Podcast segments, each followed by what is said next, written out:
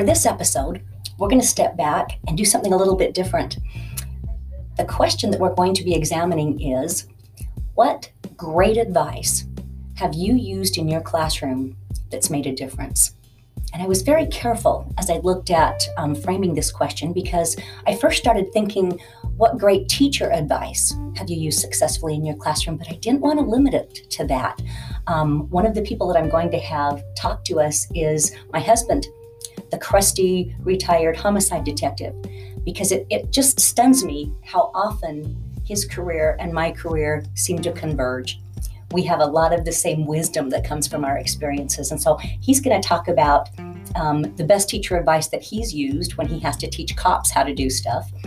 I'm going to talk about the best advice that I've had that I've used in my classroom, which are two things.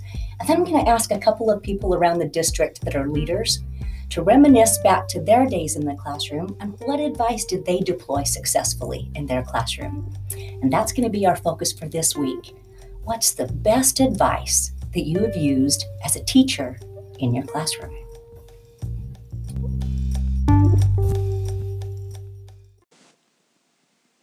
Hi, I've been asked to share with you my best teacher to teacher lesson that I ever received.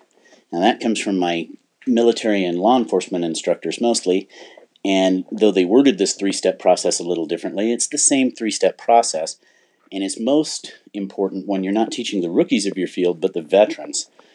And the first step in that process is give them a reason to be learning what you're teaching. Why are we here? Why should I care? Second, break it down into easily understandable pieces and parts. And lastly, give them success with that skill immediately. Do not delay it. And then repeat until you master the skill. This is how I was taught to teach. It's never let me down, especially when I'm teaching veterans. And so, once again, first, why are we here? Give them the reason. Second, break it down into easily understandable pieces. And lastly, give them success with that skill immediately. Thanks.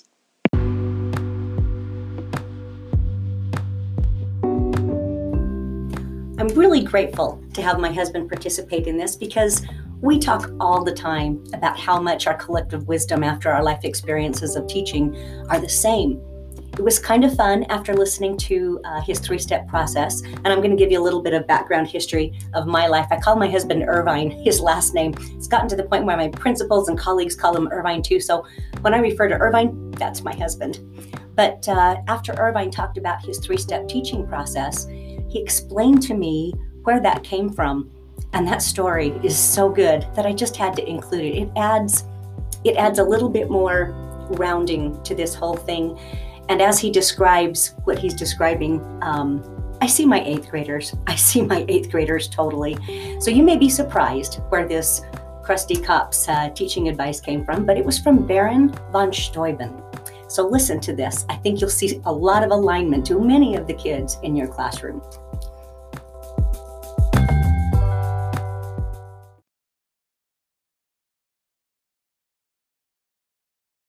From Baron von Steuben, our first American Inspector General, a foreign officer who had been sent.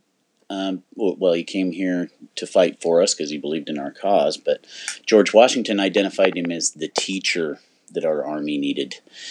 And in some of his correspondence with some European officers, he made it clear that the American soldier was different in many ways. And in that correspondence, one of his friends asked him, Well, I don't understand what the difference is. And this is what von Steuben said about the American. When in Europe you give one of your soldiers an order, they are obliged to obey it, period. Here in America, I have to explain why they ought to do something first, and then they're all in. So the American soldier is a very different soldier altogether.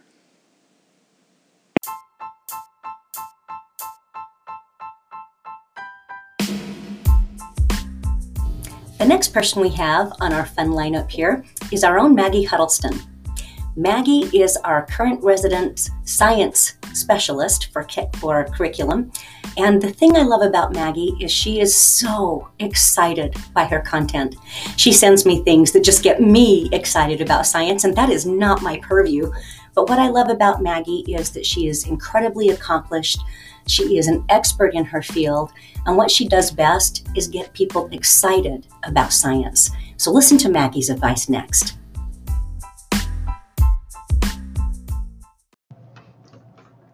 Hi, my name is Maggie. I've been a science teacher for um, about 20 years. One of the best pieces of advice that I ever received was that all students can do science. All students. Every single kid that's ever been through my classroom can do science in some way, regardless of ability, regardless of disability. All students have the ability and capacity to do science. And by keeping that in the back of my head, I've been able to give students, all students, experiences that they um, have been able to use and the confidence that they've been given to know that they can do science.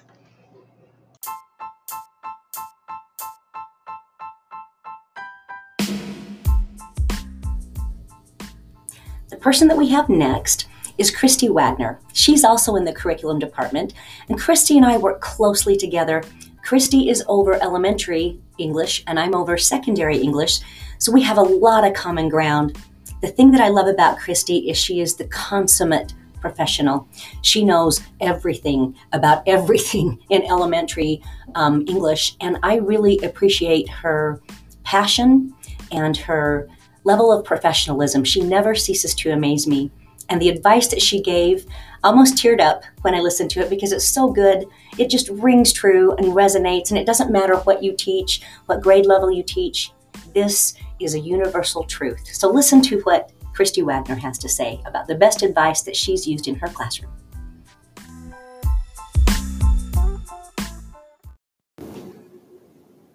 My best advice could be one word why. I'm going to use it in three contexts. Why are you assigning something? What do you hope students will gain from it? And what will it tell you about their learning or understanding? The second why is why is a student behaving the way they do? No one sets out to be a bad student or wants to have a bad day. There are many reasons why students may behave the way they do. Are they hungry? Did they have a bad morning? Are they tired? Can they not access the curriculum? Think about the why. The third why, and the most important, is always remember why you became an educator. Most of us became an educator to make the difference in the lives of kids. So think about that. What did I do today to make a difference? Never forget to ask yourself why.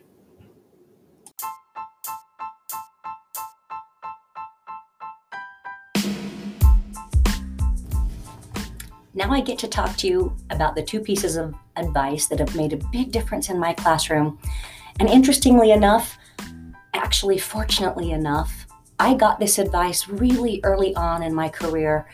And these two pieces of advice, I think, have made the biggest difference in my practice. So I'm kind of excited to talk to you about it. And you may be surprised what these two pieces of advice are.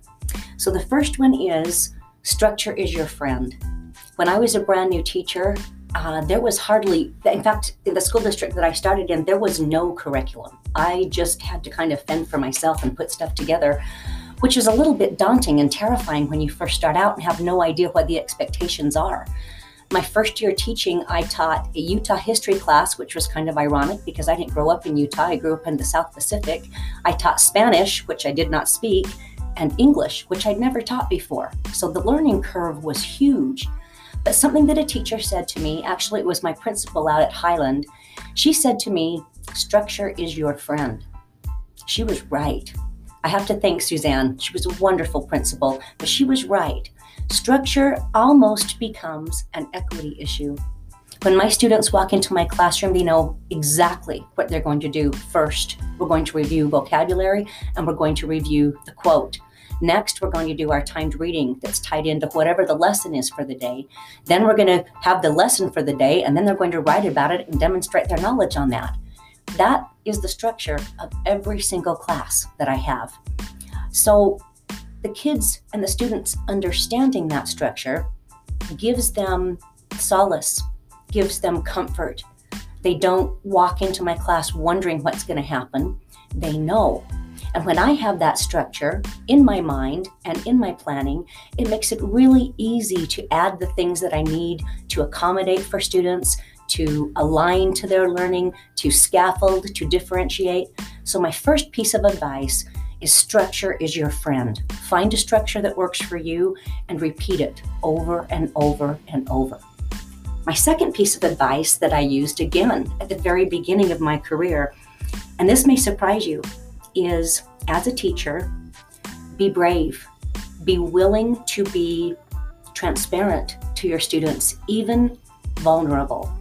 So I have to tell you a little story with this one. About two years back, I had a kid in my class that was not engaging. He was kind of kicking back. He wasn't doing what was happening in class. And this is not allowed in my classroom ever. And I've gotten really good at the way that I handle this. And I take the student out quietly, tap him on the shoulder, and say, Can you meet me in the hall? And when we go in the hall, I look him right in the eye and I say, I work really hard to make this year important and special and relevant for you. Every single year that I teach English looks different because I craft it around the needs of my student. And so, honestly, it hurts my feelings when you aren't doing the work in class. And this works like a charm. I step back, sometimes they'll cry, and I don't say anything until they look me back in the eye. And every single time I get some kind of an apology, a commitment to work better. And that worked really well until two years ago when I pulled a kid out and I did my thing. You know, I was all ready to go. I knew exactly how this was going to go down. But his answer struck me because when I waited for him to, you know, apologize and commit to doing better next time, he started to cry. And he looked me in the eye and he said, Mrs. Irvine, this is the year anniversary of the death of my brother. Anytime I talk to my mom, she goes into her room and shuts the door for hours. I don't know what to do because I feel like I'm going to cry at every moment. And so we stood in the hall for a minute and cried together. I talked to him about my mother dying recently. And I said, "What what would help you?" And he said, "I just I just want to have a little bit of quiet." So I walked him down to the faculty room. We got him a cookie and a hot chocolate. And I said, You sit here as long as you need to, and when you feel better, you can come back to class. And by the time I'd walked down to the counselor's office to explain the situation, and the counselor and I had walked back to the faculty room, this student was already back in class. It was really interesting because we both walked to the door of my classroom and looked in. He was fine. He was participating. He didn't have that horrible, sour look on his face anymore. He was laughing with the other students. So sometimes, even when they don't give us the answer that we expect, being transparent and even vulnerable can show these kids the way to actually communicate. I learned a lot from that student that day. I don't know everything about my kids. I need to be ready to have them give me feedback that I can act on and affect good change. So, those are the two pieces of advice that I would give. Structure is your friend, and be transparent and brave and even vulnerable to your students. You will be surprised at the power of that.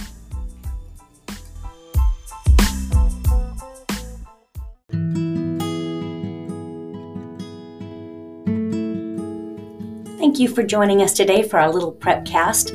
This was a lot of fun, and we will probably redo this prep cast again about the best advice. So if you have some advice that has really transformed your classroom or made a difference or changed the way students think about something, please send me a message because we're going to do this type of podcast, Prepcast, again. Thanks, everybody. Have a great week.